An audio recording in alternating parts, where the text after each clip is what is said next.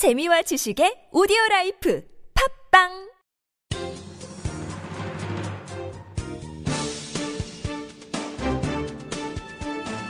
일간 사설 4월 28일 화요일 경향신문 사설. 후임 총리 수첩과 진영 벗어나 물색해야. 박근혜 대통령이 어제 이완구 총리 사표를 수리했다. 성완종 리스트 파문에 연루된 이 총리가 사의를 표명한 지 일주일 만이다. 부정부패 문제로 이 총리가 취임 70일 만에 낙마함에 따라 출범 2년여밖에 안 된 정부에서 여섯 번째 총리를 찾아야 하는 기막힌 광경이 벌어지게 됐다.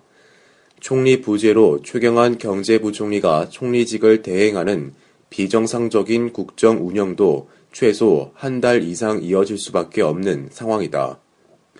박 대통령은 이 총리의 사표를 수리하면서 가타부타 아무런 입장을 내놓지 않았다. 이왕구 사태로 빚어진 나라의 혼란과 국정의 난맥에 대해 임명권자로서 응당 사과부터 했어야 마땅하다. 이제 국정을 정상 궤도로 돌려놓기 위해 가장 시급히 해야 할 일은 새 총리 인선이다. 박 대통령은 새 총리 인선을 국정의 혼선을 수습하고 정권의 분위기를 일신하는 정기로 만들어야 한다. 그러려면 국민의 눈높이에서 국민 다수가 공감할 수 있는 인물을 찾아야 한다. 도덕성이 새 총리 인선의 최우선 기준이 되어야 함은 물론이다. 박 대통령이 지명한 총리 후보자 5명 가운데 3명은 청문회에서 서보기도 전에 낙마했고, 한 명은 최단명 총리란 불명의 기록을 남겼다. 거듭된 총리 인사 실패가 낡은 수첩에 얽매여 네 사람을 고집해 도덕성 기준을 무시 간과하면서 빚어졌음을 기억해야 한다. 만일 이번에도 총리 후보자가 도덕성에 걸려 국회 인사청문 과정에서 진퇴 논란에 휩싸이고 낙마 지경에 몰리는 사태가 벌어지게 되면 박 대통령은 심각한 레임덕에 직면할 수밖에 없다. 그렇다고 인사청문회 통과반을 우선해 현직 강요나 친박계 정치인 등을 물색하는 것은 또 다른 실패를 예비하는 기리기 십상이다. 다분히 정치공학의 산물인 특정 지역 총리론도 마찬가지다. 둘 다 이왕구 총리 실패가 보여주는 바다. 인사청문회 관물을 걱정하지 않고 도덕성과 통합, 소통, 마인드 등 현 상황에서 요구되는 총리 자질을 갖춘 인물을 찾으려면 인재 폭을 넓혀야 한다. 박 대통령이 수첩 밖으로 나와서 진영의 틀을 벗어나 폭넓게 사람을 구하는 변화를 보여야 한다. 필요하다면 야권에도 총리 후보자 천거를 요청하는 등 발상의 전환도 불사해야 한다. 이번 총리 지명 결과가 박 대통령의 변화 여부를 판단하고 남은 임기의 성패를 가름하는 잣대가 될 것이다. 더 이상 박 대통령에게 실패의 교훈을 학습할 기회는 남아있지 않다.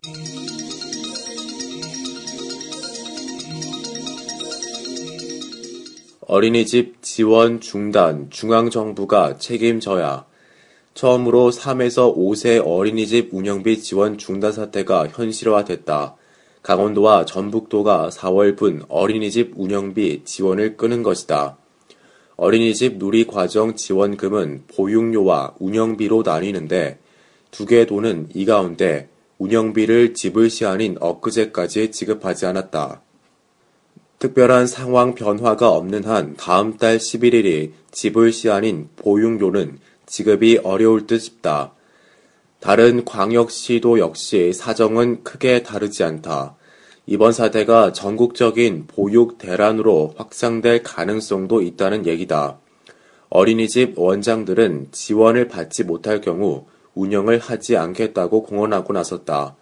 이것이 아이를 낳기만 하면 국가가 키워준다는 나라의 현 주소다. 두 개 도의 어린이집 운영비 지원 중단 사태는 중앙정부와 지역 교육청 간 물고 물리는 책임 공방 끝에 발생했다.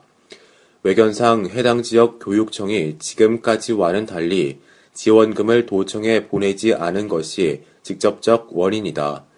이들 교육청은 올해 어린이집 누리과정 예산을 3개월치만 편성해 지난달까지 모두 소진했다.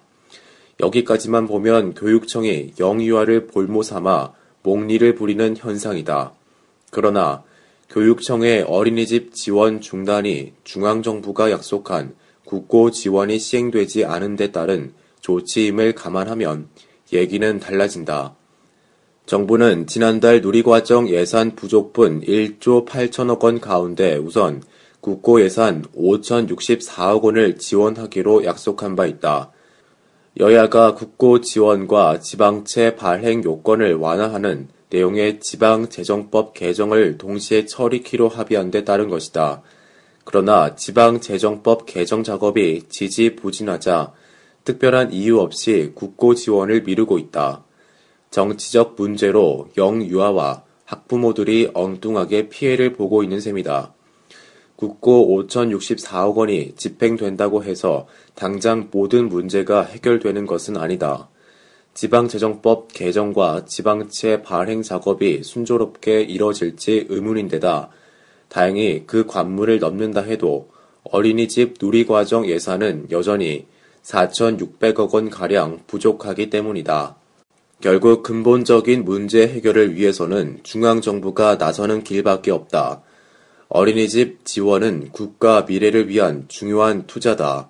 출산율과 여성의 사회 참여 유도와도 밀접히 연계되어 있다. 국가적 차원의 사업이니 중앙 정부가 책임지는 것이 순리다.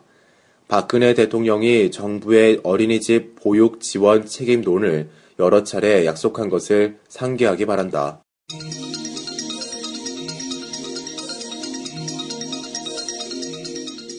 아베 정권의 군사적 역할 확대를 우려한다. 미국과 일본은 어제 양국의 외교 국방장관이 참석하는 2 플러스 2 회의를 갖고 미일 방위 협력 지침을 개정했다. 18년 만에 개정하는 이 지침은 일본의 군사력 강화와 역할 확대를 핵심으로 하고 있다. 미일 동맹은 오랫동안 제한적 수단으로 제한적 목표를 추구해왔다. 일본이 외부로부터 공격받을 경우에만 방어적 전쟁을 한다는 전수 방위 원칙을 따랐고 자위대는 일본 주변의 분쟁에 미군을 소극적으로 후방 지원하는 것으로 자기 역할을 국한했다. 이때의 미일 동맹은 미국이 일본의 군사력 확대를 억제하는 장치로서의 기능도 했다. 이때만 해도 미일 동맹은 주변국 안보 불안을 자극하지 않았다. 그러나 북한 위협을 겨냥한 미일 동맹은 점차 그 대상을 확장했다. 일본 주변 유사시 대응에서 중국과의 군사적 충돌에 대응하는 것으로 범위를 넓혀간 것이다. 이번 지침 개정은 그런 변화를 반영 중국 위협에 공동 대응하는 것은 물론 미군이 개입하는 전 세계 분쟁에 일본 자위대가 미군을 지원할 수 있는 길도 열어 놓았다. 미군과 자위대 간 군사작전의 지리적 한계를 깨뜨린 것이다. 아베 신조 정권은 이미 헌법 해석 변경을 통해 집단적 자위권 행사를 가능하게 함으로써 그 기반을 마련한 바 있다. 그러므로 이번 지침 개정은 미국의 아시아 재균형이 집단적 자위권과 하나의 짝을 이루면서 미일 동맹을 완성한다는 의미가 있다. 국방 예산 감축에도 불구하고 중국을 의식해 아시아 재균형 정책을 추구해온 미국으로서는 일본의 군사력 확대가 절실했는데 이번 지침 개정으로 드디어 미국의 아시아 재균형 정책의 구멍을 메울 수 있게 된 것이다. 문제는 이런 미일 동맹 강화가 한반도 평화, 동북아 평화에 기여하는 방향인가 하는 점이다. 북한 위협 대응이라는 측면은 부정할 수 없다. 그러나 그 대가는 일본의 군사력 강화다. 일본은 보통 국가를 지향할 뿐이라고 하지만 일본의 군사적 역할 확대는 주변 국가의 협력을 통해서가 아닌 주변 국가의 갈등 속에서 진행되었다.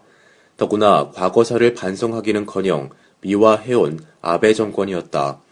미국을 배경으로 군사력을 강화하는 일본을 환영할 수 없는 이유이다. 미일 동맹 대 중국의 대립은 한반도 번영과 평화에도 이롭지 않다. 더구나 북핵 문제, 영유권, 과거사 문제로 중충적 갈등을 하는 상황에서 일본의 군사적 역할이 확대되고 있다.